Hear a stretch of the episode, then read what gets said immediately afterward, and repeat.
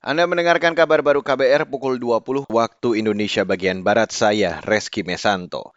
Saudara Presiden Joko Widodo memerintahkan para menteri untuk segera berkoordinasi dan berkonsultasi dengan DPR dalam pembahasan rancangan undang-undang tentang tindak pidana kekerasan seksual atau RUU TPKS. Jokowi ingin RUU yang telah disusun sejak 2014 lalu itu segera disahkan agar memberikan kepastian hukum dan perlindungan bagi korban kekerasan seksual. Saya berharap ruu tindak pidana kekerasan seksual ini segera disahkan sehingga dapat memberikan perlindungan secara maksimal bagi korban kekerasan seksual di tanah air.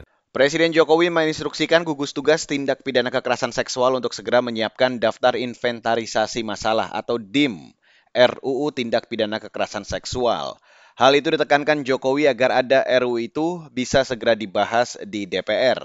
Jokowi menilai perlindungan terhadap korban kekerasan seksual perlu menjadi perhatian dan sangat mendesak untuk segera ditangani.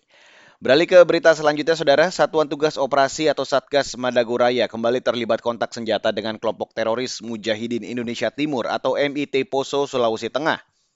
Juru bicara Mabes Polri, Ahmad Ramadan, mengatakan kontak tembak terjadi di bendungan Dusun Wempasa, Desa Dolago, Kabupaten Parigi, Moutong, Sulawesi Tengah pada Selasa pagi waktu setempat.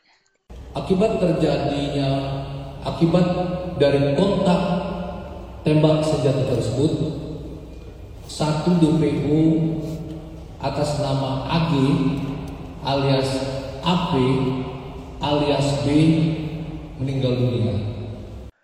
Juru bicara Mabes Polri Ahmad Ramadan menambahkan, Polda Sulawesi Tengah sudah melakukan proses evakuasi jenazah dari satu DPO tersebut. Kendati demikian, Ramadan enggan memberikan informasi lebih rinci terkait barang bukti dari kejadian tersebut. Beralih ke Aceh, ratusan desa di Kabupaten Aceh Utara masih terisolasi akibat dilanda bencana banjir. Kepala Badan Penanggulangan Bencana Daerah atau BPBD Aceh Utara, Murzani mengatakan, proses evakuasi korban banjir terkendala terbatasnya jumlah perahu karet sehingga penanganan terhadap warga di daerah bencana itu menjadi terganggu. Barusan ada yang minta lagi untuk bantuan uh, berbun untuk evakuasi karena juga sakit. Dan mungkin di daerah-daerah pedalaman sana yang tingkat banjirnya di atas satu meter tentu terisolir. Isolir dan mereka juga sudah melakukan pengungsian baik di Menasa, balai pengajian maupun di rumah saudara atau cara-cara tetangga lainnya yang memang dianggap masih aman. Kepala BPBD Aceh Utara Murzani mencatat jumlah pengungsi banjir di Kabupaten Aceh Utara masih bertambah. Terkini mencapai lebih 30 ribu orang.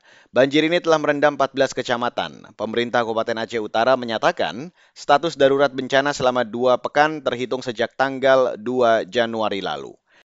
Dan saudara, demikian kabar baru saya Reski Mesanto.